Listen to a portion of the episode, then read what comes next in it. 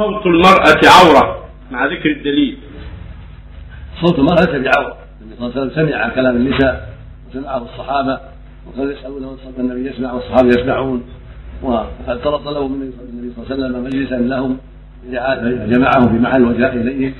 صوتها ليس بعورة ولها أن تسأل وقت الرجال عن أحكام الدين وتسأل ما أشكل عليها ولها أن تخاصم من يدعي عليها وتدعي عليه. لكن عليها أن يكون صوتها فيه ضعف. يعني فيه خضوع فيه ترقيق فيكون صوت معتاد لا نسر ولا ترخيم بل بين ذلك. الله جل وعلا نهى نساء النبي صلى الله عليه وسلم أن يخضع بالقول فيطمع الذي في قلبه مرض ولا يجوز لها أن تخضع بالقول حال كلامها وخصومتها فليكن قولها وكلامها بالطريقة المعتادة. التي ليس فيها ما يوهم أنها تريد شيئا أو أنها تستحيل في نفسها بل يكون صوتها المعتاد الذي ليس فيه تكسر وليس فيه تركيب وليس فيه ما يوقع الرجال من خضوعها بقولها. ولكن يكون صوتا معتادا في سؤالها وكلامها وخصومتها وردها خصومة إلى غير ذلك.